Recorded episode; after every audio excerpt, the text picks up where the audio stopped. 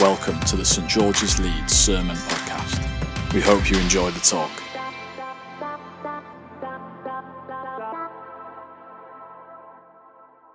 Good morning. Today's reading is taken from Luke chapter 2, verses 22 to 40. Jesus presented in the temple. When the time of their purification according to the law of Moses had been completed, Joseph and Mary took him to Jerusalem to present him to the Lord, as it is written in the law of the Lord. Every firstborn male is to be consecrated to the Lord, and to offer a sacrifice in keeping with what is said in the law of the Lord a pair of doves or two young pigeons. Now, there was a man in Jerusalem called Simeon, who was righteous and devout. He was waiting for the consolation of Israel, and the Holy Spirit was upon him. It had been revealed to him by the Holy Spirit that he would not die before he had seen the Lord's Christ. Moved by the Spirit, he went into the temple courts.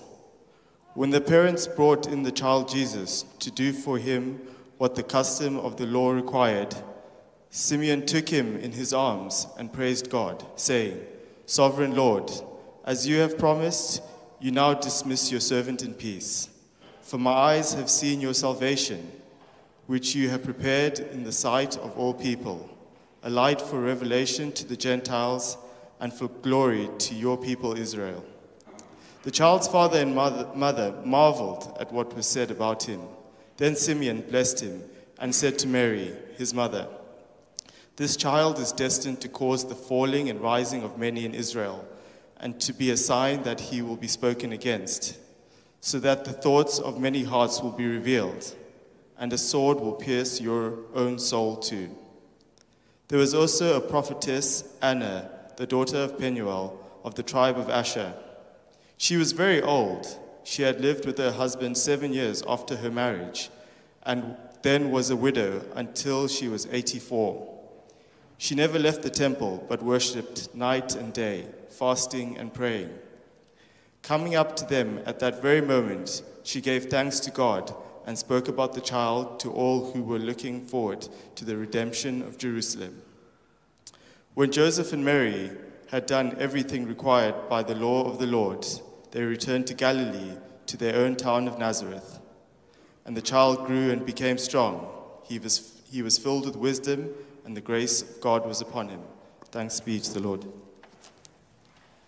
Good morning. For those of you who don't know me, uh, I'm David Kibble. Uh, before I retired, I was deputy head of a school, high school in York, and I'm a Church of England licensed lay minister.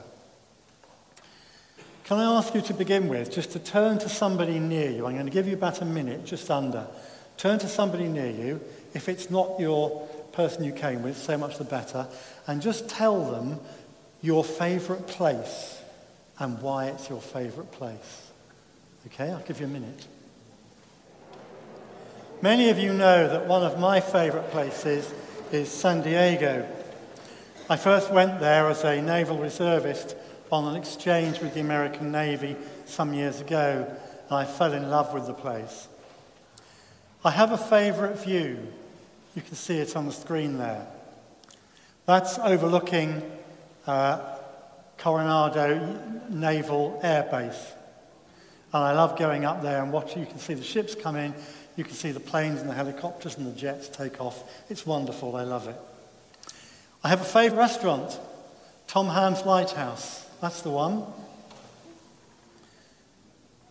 I also have a favourite coffee shop, Better Buzz.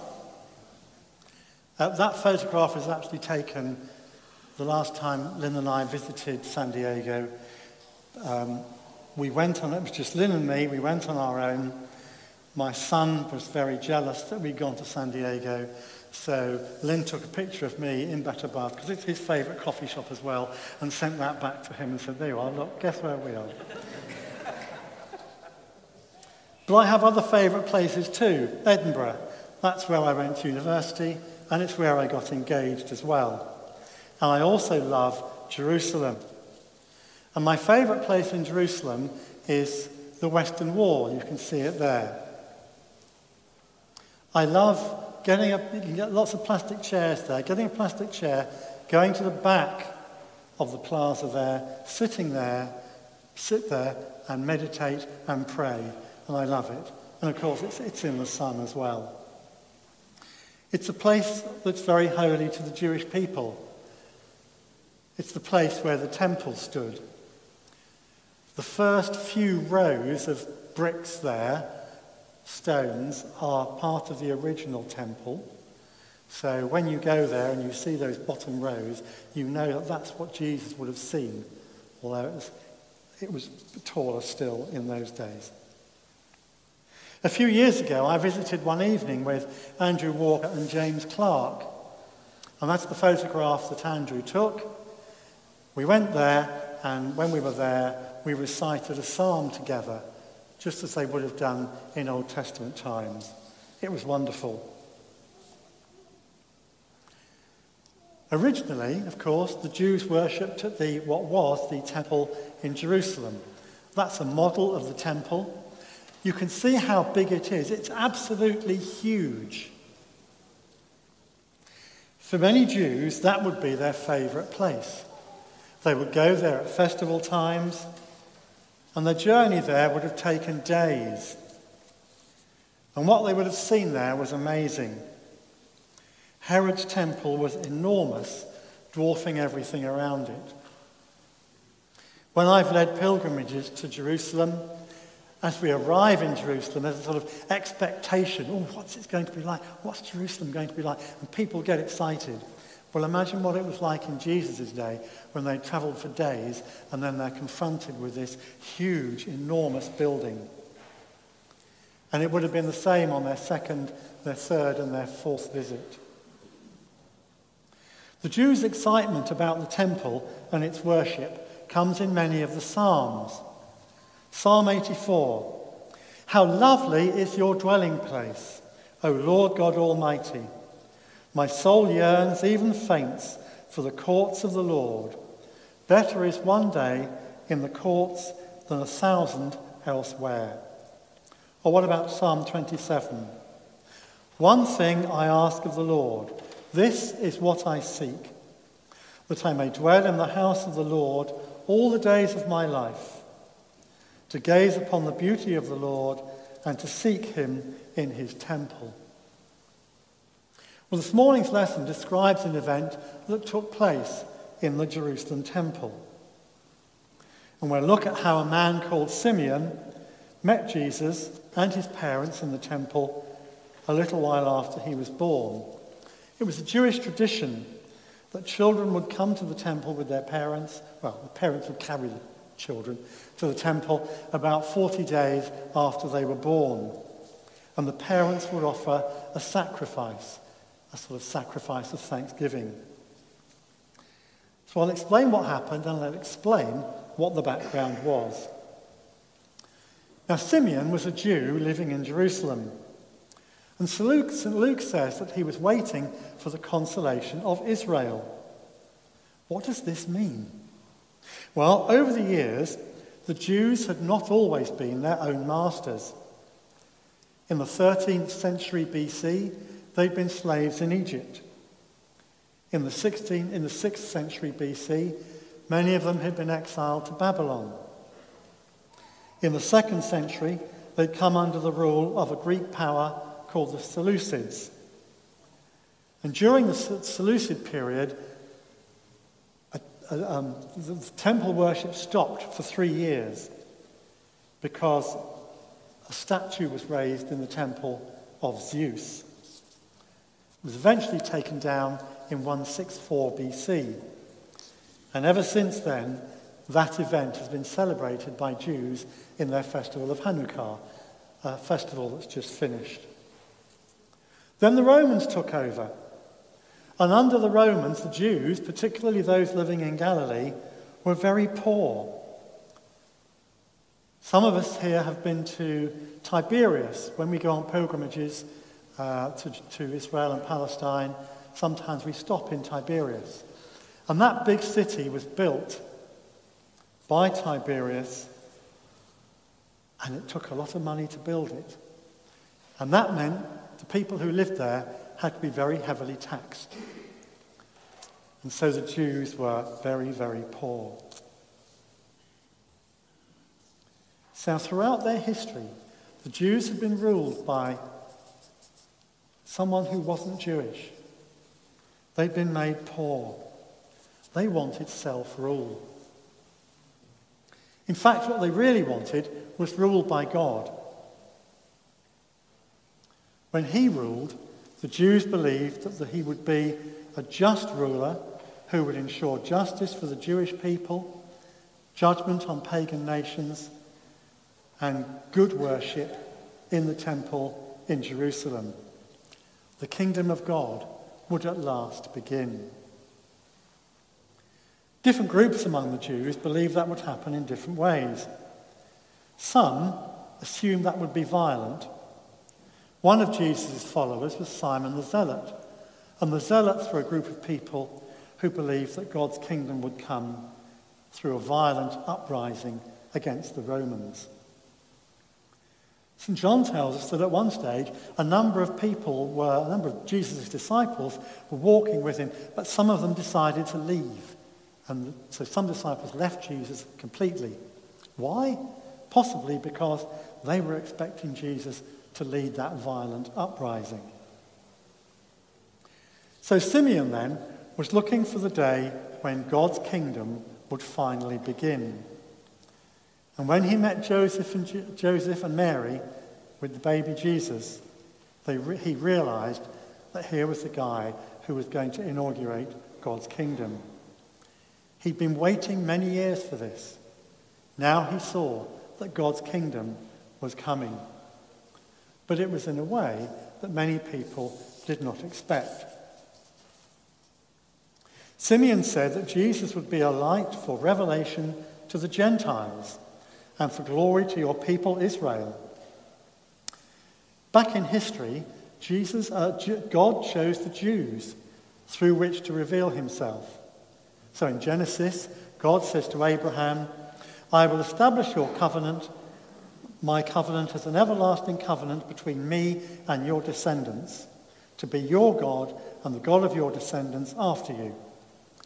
When God speaks to Moses in Egypt, what does he say? He says, I am the Lord, and I will bring you as my own people, and I will be your God. Or when the ark was brought to Jerusalem, King Solomon addressed the people. Praise be to the Lord, he said, the God of Israel. So God chose Israel and the Jews through which to reveal himself. But that's not the end of the story. If we go back to the book of Genesis, when God first calls Abraham, what does he say? I will make you a great nation and I will bless you. I will make your name great. All peoples on earth will be blessed through you. So when God chose to reveal himself to, Abra- to, to Abraham, he said, I'm going to reveal myself through the Jewish people, but actually it's going to be wider than that. When Abraham was told that he didn't have to sacrifice his son, we read, Your descendants will take possession of the cities of their enemies, and through your offspring, all nations on earth will be blessed. Sometime during or just after the Jewish exile in Babylon in the 6th century BC, it's thought that Isaiah chapters 40 to 55 were written. And the second part of Isaiah has a very global outlook. The prophet thought that God was not just the God of the Jews. Isaiah thought that God was going to be the God of everybody. This had been mentioned elsewhere in the Old Testament, but in Isaiah, it's writ large. Listen to Isaiah. Speaking of God's servant, he said, I will keep you and I will make you to be a covenant for the people and a light to the Gentiles. And again, he says about God's servant, I will make you a light for the Gentiles, that you may bring salvation to the ends of the earth. Isaiah looked to the future. What did he say? The Lord will lay bare his holy arm in the sight of all nations, and all the ends of the earth will see the salvation of our God. There's no doubt that Simeon knew these words from Isaiah when he saw the baby Jesus and praised God in the temple.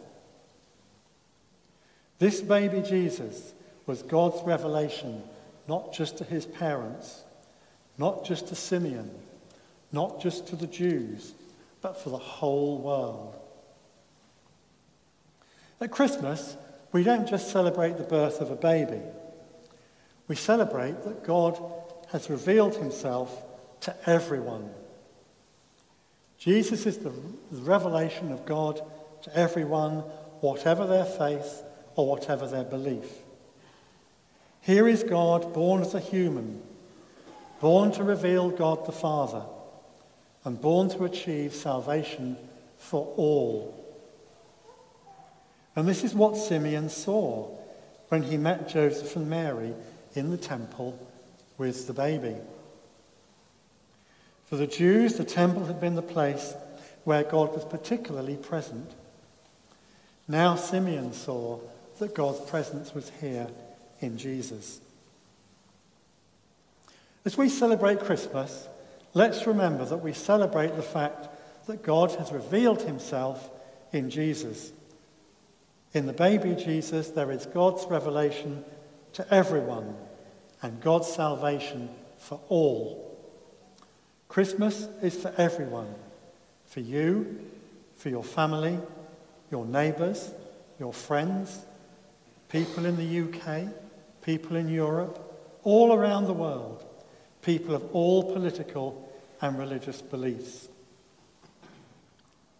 In the Church of England, Simeon's song is known as the Nunc Dimittis, and it's sung every day in cathedrals during evensong.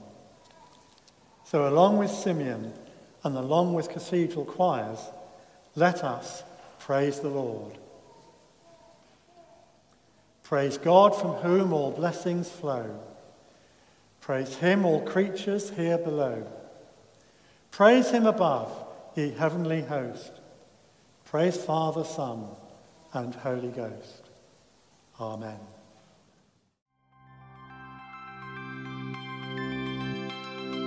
Thank you for listening to the St George's Leeds Sermon Podcast. For more talks or information, visit stgs.org.uk.